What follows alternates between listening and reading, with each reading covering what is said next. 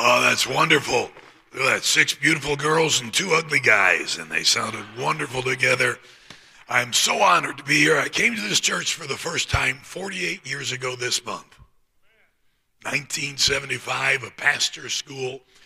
And I was not a pastor. I thought I would be. I had preached at First Baptist of Bridgeport, but had not begun, had not been voted on. And I listened to everything Brother Hyles said. And one of the things that struck with me, he said, the first thing you need to do when you go home is to love your people. That was revolutionary to me. I didn't say I love you to anybody except my wife. Didn't tell my mother I loved her, my father I loved him. Wasn't done in those days. And so many wonderful things that I learned would help. Thank you. Some of you were here then and are here now. Thank you for being faithful through all those years. Uh, thank you for the beautiful room, the Mercy Suite. And thank you to the men who climbed up and got in the lift and made it so the flagpole didn't clang right outside the bedroom window. That was a blessing. Now, if you can only work on the trains, that'll be a, a nice next thing. I'm so glad my wife Chrissy is here. She asked me not to introduce her. And she's right back there in the way. Would you stand, sweetheart? We've been married almost 50 years. And uh, that beautiful lady has put up with me for all this time. Appreciate your kindness to us. Thank you for praying for me. I had an issue with a tumor on my larynx, and they did radiation and chemotherapy back in the summer. And uh, uh, then they did a scope in December that was clear. I have another one coming up in April. And uh, I appreciate it. My doctor said that 75% of the patients that she treats will recover 80 to 90% of their voice. And the other 25% become country singers. So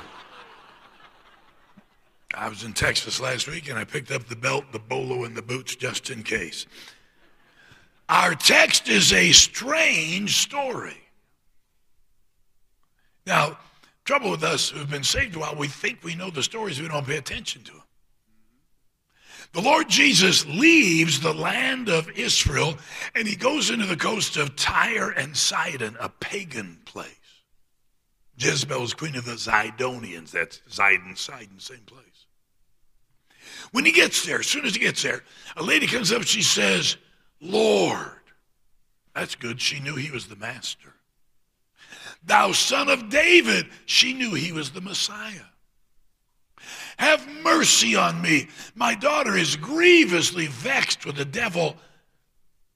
And the Bible says he answered her not a word. Is that nice? Pastors, kindly let me put a table of resources in the back, supposing you come by, purchase several hundred dollars worth of materials. Do you always laugh at prophetic utterances. And you say, Brother Ouellette, thanks for coming. And I say,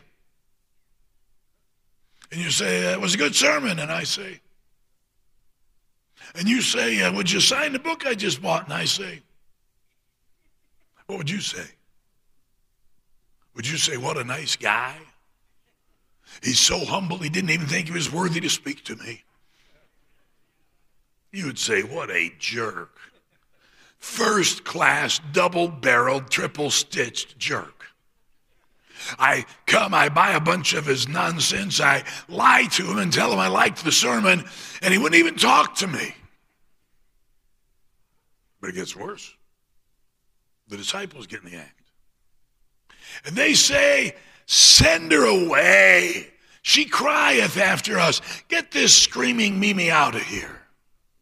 That was one of the disciples' favorite ministries, the send them away ministry. Send them away. They may get something to eat. Uh, uh we are supposed to have a day off, Mark chapter 6.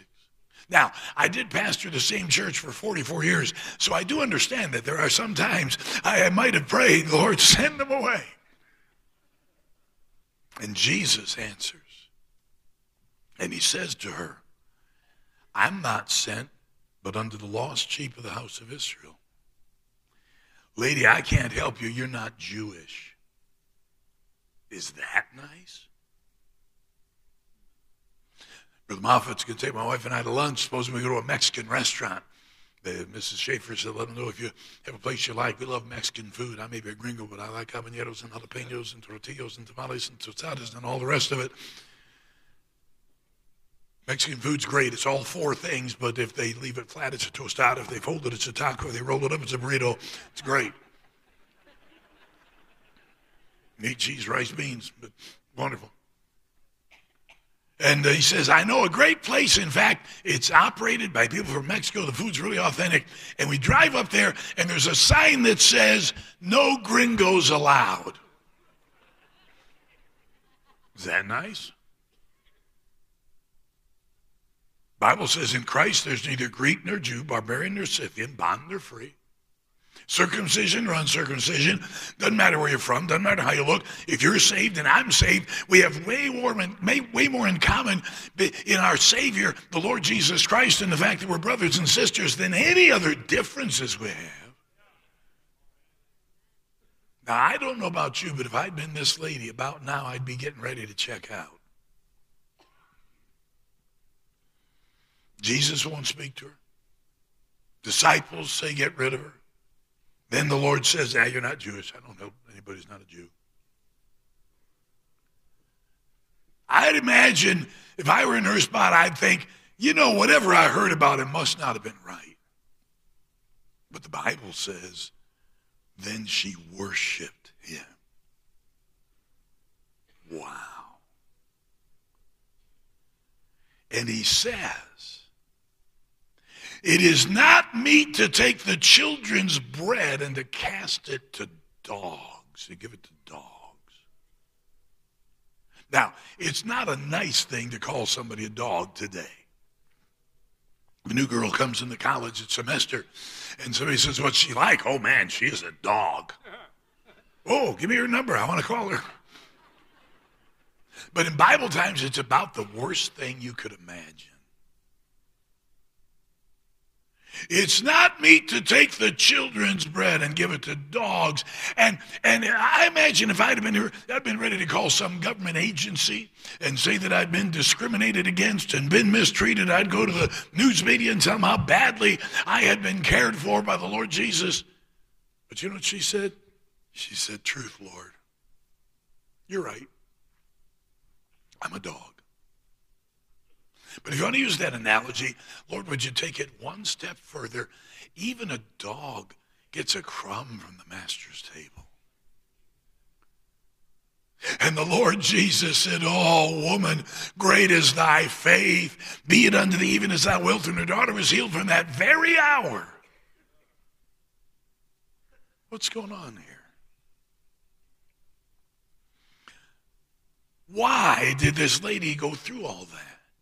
I want to give you some lessons from the story. I call this sermon Crummy Christians. The first thing I want you to notice is that the Lord Jesus wants us to be persistent with Him. Now, here's a lady, she comes and she she could have been helped immediately. She could have said, Lord, thou son of David, hey, you know I'm the Lord, you know I'm the, the Messiah, I'll heal your daughter. Didn't happen. Now, Bible scholars, some of them have said, well, what happened here was the Lord's ministry was not yet opened unto the Gentiles, and uh, he wasn't originally going to help her, but she was so persistent and she had such a good heart that he changed his mind. You think? I talked to a man one time said that Jesus didn't know who he was when he was a little boy until Mary and Joseph told him. Well, that would be an interesting conversation. And I played dirty pool. I used a really obscure Bible verse to answer him. I said, No, Jesus Christ, the same yesterday, today, and forever. See, Jesus has always been God.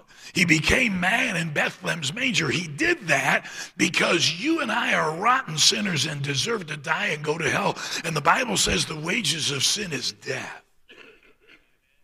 If I had to pay for my sin myself, I'd have to die and go to hell forever, and so would you. But God loves us. God doesn't want anybody to go to hell. If you're here today and you don't know for sure if you'd go to heaven when you died, if you don't know if you died today that you'd go to heaven, you can know that absolutely positively on the authority of the Word of God before you walk out of this room this morning. The Lord Jesus came, was born of a virgin, became man, all man and all God at the same time. Never sinned one time. And then he went to the cross. And the Bible says Christ died for us. The Bible says Christ died for our sins. We owe the penalty of death in hell. Jesus died for us. It says, Whosoever shall call on the name of the Lord shall be saved. Saved from your sins, saved from dying and going to hell, saved to everlasting life in heaven. I don't know any better news than that.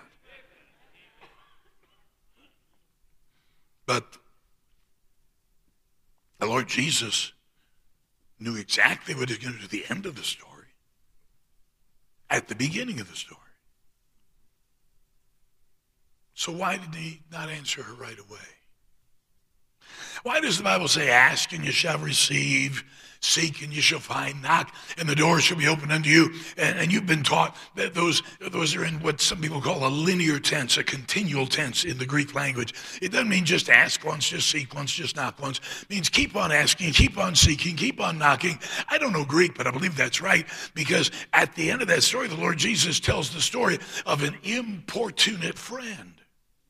And he came to a friend at midnight. Now, in the Bible, midnight was not the end of the 11 o'clock news, it was the middle of the night. They went to bed about dark, they got up about daylight. And here's this guy. And most homes had one room, everybody lived in the same room. And he's in sleep, his wife's asleep, the kids are asleep. And Hey, hey, I need some bread. Go away. Come back. I'll see you tomorrow. I need some bread. It's late. You're going to wake everybody up. We'll have a lousy night and a miserable day. If you wake our kids up, it's going to ruin us. I need some bread. And the Bible says that not because he was his friend, but because of his importunity he gave unto him. The Lord wants us to do that. The song says, just keep on praying till light breaks through. Just keep on praying. He'll answer you. God hears from heaven. His word is true.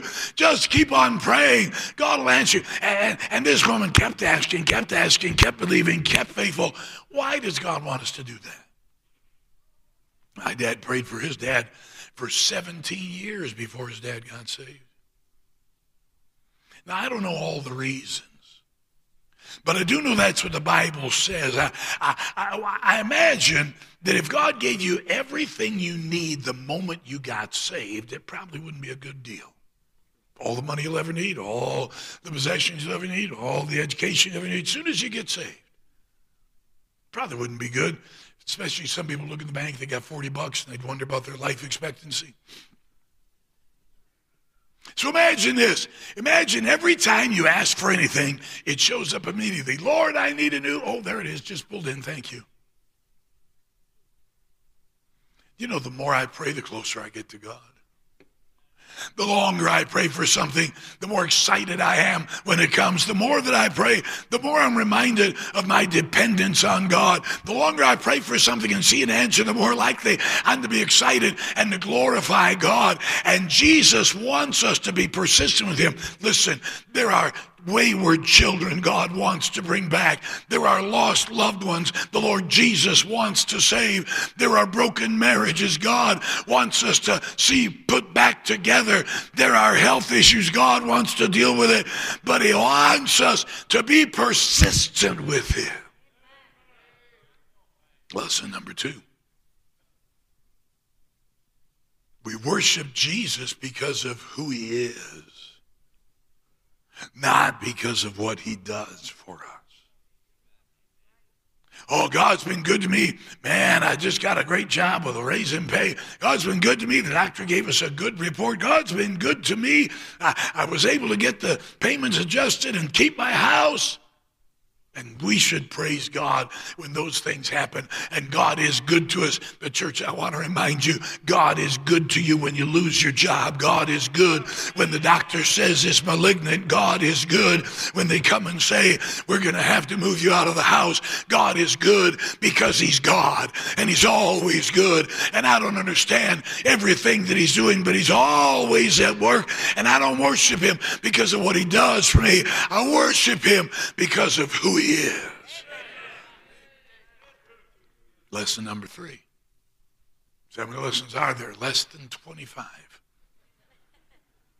Maybe if few enough, you'll beat the Lutherans to lunch. Who knows? Lesson number three. We must accept Jesus' view of us. Lady, you're a dog. Truth, Lord. I heard a preacher tell about a very wealthy lady came to get saved, and obviously uh, a lady of means, fancy jewelry, expensive clothing, fur coat, and uh, he she was in tears, convicted of her sin, and they knelt to the altar and he said, "Ma'am, just pray this after me, Lord. I know I'm a dirty, rotten sinner," and she didn't say anything. Ma'am, I, I know you're kind of overtaken with emotion, but just going to pray, Lord, I know I'm a dirty, rotten sinner. She didn't say anything, and he looked over and she was glaring at him. And she said, I'm not a dirty, rotten sinner. I'm a nice sinner. No nice sinners. Not in the eyes of God. Oh, you may compare yourself to somebody else and think you're doing pretty well, but the Bible doesn't say all have sinned and come short of the glory of their neighbor. All have sinned and come short of the glory of their coworker. The Bible says all have sinned, come short of the glory of God, and we must accept Jesus' view of us. Preacher, you've been here 10 years, right? I'm going to guess in that time that uh, probably you've had to do some marriage counseling with somebody. It's always the same. The wife comes in, never the husband. Men don't have any problems that they acknowledge. What's the problem? And the wife usually says something like this It's my husband. What about? I don't think I can stay with him. Why not? Well, every morning he gets up and he makes breakfast, brings it to me in bed. And then he gets the kids ready and takes them to school, makes their lunches, and every time we go out to eat, he picks my favorite restaurant. If I have the slightest hint of wanting anything, he buys it for me. And you tell him I'm sick and tired of him doing so much for me. If he doesn't let me do something for him, I'm out of here. Is that, is that about right? Now, I can't imagine this. If I moved to this area, I'd join this church if they'd let me the first Sunday I was here. I, I can't think of a finer man under whose leadership to place myself and my family than your pastor. I can't think of a man I have more confidence in, who's a more godly man. Uh, uh, I would, but, but uh, I imagine, in spite of that, maybe a time or two somebody's left. It's always the same. Pastor, you love us, you're kind to us. You learned our name right away, you know our children's names. You pray for us. The other day, we got new classrooms, and you gave me one of the best classes. And I'm sick and tired of you being so good to me when there's other people in this church that deserve it much more. If you don't start doing something for them and not for me, I'm out of here. Is that about right? Here's a verse only by pride cometh contention. Yep. Only. We can disagree on things. You might like to drive a Ford, and I might like to drive a car that runs. I might cheer for the Lions, and you might cheer for a team that wins. But only by pride cometh contention. Do you know if we realize who we are, we won't have any of those kind of issues? She said, I'm a dog. You're right. Wow. Dogs never get upset because the neighbor's dog has a fancier collar. They never complain because the neighbor's dog's dish is more expensive or he gets better food. You feed the dog and water a dog and pet him on the head, and he'll just come around and, and, and be affectionate and, and a, good dog. And you know what? Maybe instead of calling each other brother and sister, we ought to call each other dog and doggas. We must accept Jesus' view of us. Next lesson. We have a an expression in our language about having a place at the table. So a Democrat gets elected, and the unions say, we'll have a place at the table. A Republican gets elected, and the business community says, well, we'll have a place at the table. That, that means we get to be considered, and our ideas are given some attention, and, uh, and we can feel like we're involved. This lady said, Lord, I don't need a place at the table. I'd be happy to sit underneath the table, table and just get a crumb. You don't need a place at the table. I've had people in this pastoring come visit the church, and I go by and see them, and they'd say, uh, tell me their story, and they'd say, now, could I be a deacon at your church? And I would have to say, well, no, as I understand the scripture, you wouldn't qualify to be a deacon, but you could be a bus captain, Sunday school teacher, choir member, usher, uh, soul winner. And I've had them say to me, I wouldn't go to a church where I couldn't be a deacon. I never told them. But I was thinking, hey, Buster, there's a bunch of other reasons you'd never be a deacon at our church anyway. Now, y'all do it however you want. There's a lot of right ways to do it. When I pastored, we typically had one deacon's meeting a year. It lasted about seven minutes. They'd come in, we'd go over the budget, talk about anybody being new deacon. Now, if we needed them, we'd have more. They were good men, godly men, great men. You do it however you want. I'm not saying you have to do it that way. But here's my question why did they say, could I be a deacon? Not could I serve as, could I help? But they wanted to be something. See, the Bible says uh, the lust of the flesh, that's a desire to do, and the pride of life, that's a desire of the lust of the eye, that's a desire to have, and the pride of life, that's a desire to be, not of the Father, but of the world. Oh, we want to be somebody. We want to be important. We want to be significant. We want to be recognized. We want to be acknowledged. But I got news for you. A crumb from the table of Jesus is better than a five course meal at a five star restaurant. You don't need a place at the table. Be glad for a crumb from Jesus. One more lesson. And I'm through. As I get older, one of my mottos is if you can't be good, be short. I have heard plenty of sermons that were neither. I have preached more than a few that were neither. Preacher read us verses 21 through 28. He didn't read verse 29. Verse 29 says, Then Jesus departed thence. Now, this is really interesting. This is the only time recorded in Scripture that the Lord Jesus left the borders of the land of Israel. He walks into Tyre and Sidon, and as soon as he gets there, this lady comes, Lord, thou son of David, have mercy on me. He ministers to her, and then he leaves. The only thing he does while he's there is take care of this lady. Wow, she really got lucky, didn't she? I mean, it just so happened the only time he came, she ran into him, he took care of her, and then he left. Now, think with me a minute. Imagine that you're a friend of this lady, and we're going to be and we're going to have an anachronism. Going to put something in a time frame that doesn't belong there, and you're talking to her, texting her on cell phone. And you know she's going to go see the Lord Jesus. How's it going? Well, not so good. I, uh, I asked him to help, and he just didn't say anything. Nothing? No, not a word. Well, he's, he's probably preoccupied. I'm sure he's going to help you in a minute. He texts a little bit later. How's it going now? Well, not so good. The disciples just asked him to kick me out. Oh, he won't put up with that. No, no. Uh, he'll put them in their place. And the text a little bit later. How's it going? Um, you know, we got a problem. He says he can't help me because I'm not Jewish. Oh, my.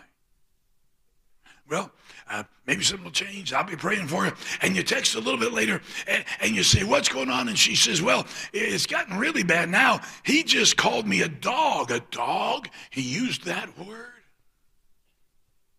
I'm sorry. I don't know what to tell you. There is nothing at any point in the story until the very end to give any hope, to give any encouragement to that lady. There is no indication until the last verse that the Lord Jesus is going to help her at all. But I want you to know it was his intention and it was his plan and it was his purpose all the while. If you miss everything else, don't forget this lesson. Even when it seems like the Lord Jesus is not helping us at all, he may be going out of his way just to help us. God gave Joseph dreams. God gave them to him. Not dreams of self aggrandizement and self importance and ego. No, God's purpose. And the next thing happens, he's a slave. And the next thing happens, he's a prisoner. And the next thing happens, he's forgotten by a butler to whom he gives encouragement. But I want you to understand something. Joseph did not become the prime minister of Egypt and see God fulfill all of his dreams in spite of being sold as a slave and in spite of being at Potiphar's house and in spite of being lied about and being cast into prison and in spite of being forgotten. Oh, no, no, no, no, no. It was because he was sold to be a slave that he ended up at Potiphar's. It's because he's at Potiphar's that Potiphar's wife tempted him and Joseph resisted. It's because of that she got jealous and frustrated and lied about him and had him thrown in jail. It's because of that he met met the butler. It's because of that. He met pharaohs because of that. He became the ruler of the land of Egypt, second only to pharaohs because of that that there was rain in Egypt and his brothers came down and bowed down just like his dream. Hey, church, don't ever forget it. God's always at work. He always loves you. He always has your best interest at heart. And even when it seems the Lord Jesus is not helping at all, he may be going out of his way just to help you.